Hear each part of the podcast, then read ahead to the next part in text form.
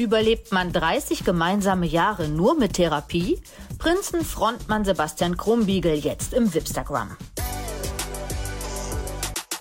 Ja, mit rund 6 Millionen verkauften Tonträgern gehören die Prinzen zu Deutschlands erfolgreichsten Bands. Und es gibt sie jetzt unglaubliche 30 Jahre. Das heißt, wir müssen reden und haben dazu jetzt äh, Prinzenfrontmann Sebastian Krumbiegel zugeschaltet. Hallo. Hallo, schönen guten Tag. Hi Sebastian, sag mal, wie fühlt sich das denn an? 30 Jahre. Ja, fühlt sich ein bisschen prähistorisch an. Also das ist irgendwie die Zeit ist weg. Also wir wissen gar nicht, wie, wo die ganzen Jahre hin sind, aber ich glaube, das kennen wir ja alle. Meine Oma hat zu mir irgendwann mal gesagt, Junge, je älter ich werde, desto schneller vergeht die Zeit. Und da ist echt was Wahres dran. Also für mich ist, äh, ja, für mich ist das alles wie gestern. Ihr geht jetzt auf große Jubiläumstour. Ne? Worauf dürfen sich denn da die Fans freuen? Na, erstmal darauf, dass überhaupt wieder Live-Musik stattfindet. Weil wir hatten ja die Pandemiephase, in der Künstlerinnen und Künstler nicht auf die Bühnen konnten. Und das hat uns wirklich geschmerzt. Also, weswegen gründest du irgendwann mal eine Band, du willst raus vor die Leute. Und das ging nicht. Und deswegen haben wir die Tour jetzt auch verschoben um zwei Jahre. Also eigentlich sollte sie vor zwei Jahren stattfinden und jetzt äh, sind wir elektrisch, dass es endlich losgeht. Eure Musik hat ja wirklich ganze Generationen geprägt. Hat sich denn eure Fanstruktur im Laufe dieser 30 Jahre auch verändert? Also wer kommt heute zu euren Konzerten? Die Leute sind im Laufe der Jahre immer schöner und klüger geworden. Also, nein, ey, komm, die Leute wachsen mit uns mit natürlich. Aber das Schöne ist, hast du ja gerade schon angedeutet, dass sich die Musik wirklich durch die Generationen zieht. Wenn du jetzt auf die 30 Jahre zurückblickst, ist das so ein Gefühl, ging es immer nur voran? Oder gab es da auch Momente, wo man gesagt hat, nee, also eigentlich ist jetzt Zeit aufzuhören? Ich glaube, den Moment gab es wirklich nicht so richtig. Also natürlich gibt es Höhen und Tiefen und natürlich wäre es auch langweilig, wenn es immer nur irgendwie in eine Richtung ginge. Und ich glaube sogar, dass das auch heilsam ist, dass du merkst, dass das Leben nicht immer nur äh, Vollgas geradeaus geht, sondern dass du eben auch äh, Tiefen hast. Wie sieht so eine Krise bei so einer Band aus? Wie kommt man als Band in eine Krise?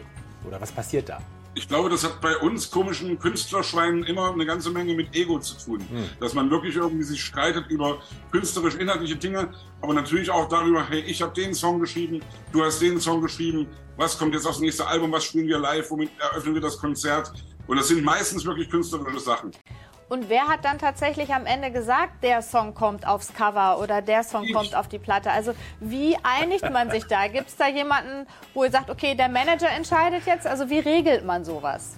Man sagt ja immer, Demokratie ist eine gute Erfindung. Und das stimmt auf jeden Fall. Aber ich glaube, dass Demokratie in der Kunst nicht immer unbedingt förderlich ist. Hm. Also, weil du dann auf den kleinsten gemeinsamen Nenner kommst. Und am Ende zählen Argumente, ey. Am Ende zählt Qualität, am Ende zählen Argumente. Und mal gewinnt der und mal gewinnt der. Und irgendwie zu checken, dass es nicht darum geht, gegeneinander zu arbeiten, sondern miteinander zu arbeiten. Und dass diese Art von, von, von Streit auch was Positives sein kann, dass du daraus wirklich eine Energie ziehst, das ist, glaube ich, das Wichtige, dass du das erkennst. Ich glaube, das haben wir erkannt. Ja, man kann sich aber manchmal aber auch so ein bisschen aneinander abarbeiten. Ne? Ich wollte gerade sagen, die, die wenigsten Ehen halten ja 30 Jahre. Äh, wie habt ihr das auf 30 Jahre lang durchgehalten? Mit mehreren internen Ehetherapien haben wir das gemacht. Also, ich glaube das Wichtigste ist, dass man miteinander redet. Wenn du aufhörst, miteinander zu reden, hast du verloren. Und dass es Meinungsverschiedenheiten gibt, dass man anderer Meinung ist, was verschiedene Sachen betrifft, was die große Weltpolitik betrifft, aber was eben auch kleine Themen betrifft, das ist völlig logisch. Und dass du lernen musst, miteinander zu streiten, dass du lernen musst, dich auszutauschen, das ist, glaube ich, wirklich die Königsdisziplin. Und ich denke, das haben wir ganz gut hingekriegt. Apropos, äh, mir stellt sich der Laie natürlich immer vor, zumindest war es früher mal so, dass ein Musikerleben immer auch Sex, Drugs und Rock'n'Roll bedeutet. Wie viel gab es davon? Genau so ist es. Genau, genau so ist es. also ist an euch auch nicht vorbeigegangen, höre ich daraus. Liebe RTL-Freunde und RTL-Freunde, was denkt ihr denn, was ich euch jetzt erzählen kann? Alles. Hey, also pass auf, wenn du irgendwie mit Anfang 20 irgendwie das erlebst, was wir erlebt haben, wenn du auf einmal von 0 auf 100 gehst, wenn du jeden Abend vor 10.000 Leuten spielst, dann fängst du an, in irgendeiner Weise an der Uhr zu drehen. Dann fängst du an, dich zu überschätzen. Mhm. Aber ich glaube, das zu reflektieren und das richtig einzuordnen und nicht zu denken, hey, die Leute finden dich ja deswegen so geil, weil du so ein geiler, eloquenter, wohlriechender, toller Typ bist, sondern dass das eben am Ende alles ein großer Zirkus ist, das musst du wissen. Mhm. Und was dann nebenbei alles passiert und was du da alles mitnimmst, da schweigt der Genießer, aber ich glaube, wir sind da definitiv auch ruhiger geworden in den letzten Jahren. Mhm. Singen, tanzen, lachen wünschen wir euch für eure Tour ganz viel Spaß, ganz viel Erfolg und äh, sagen auf ganz bald.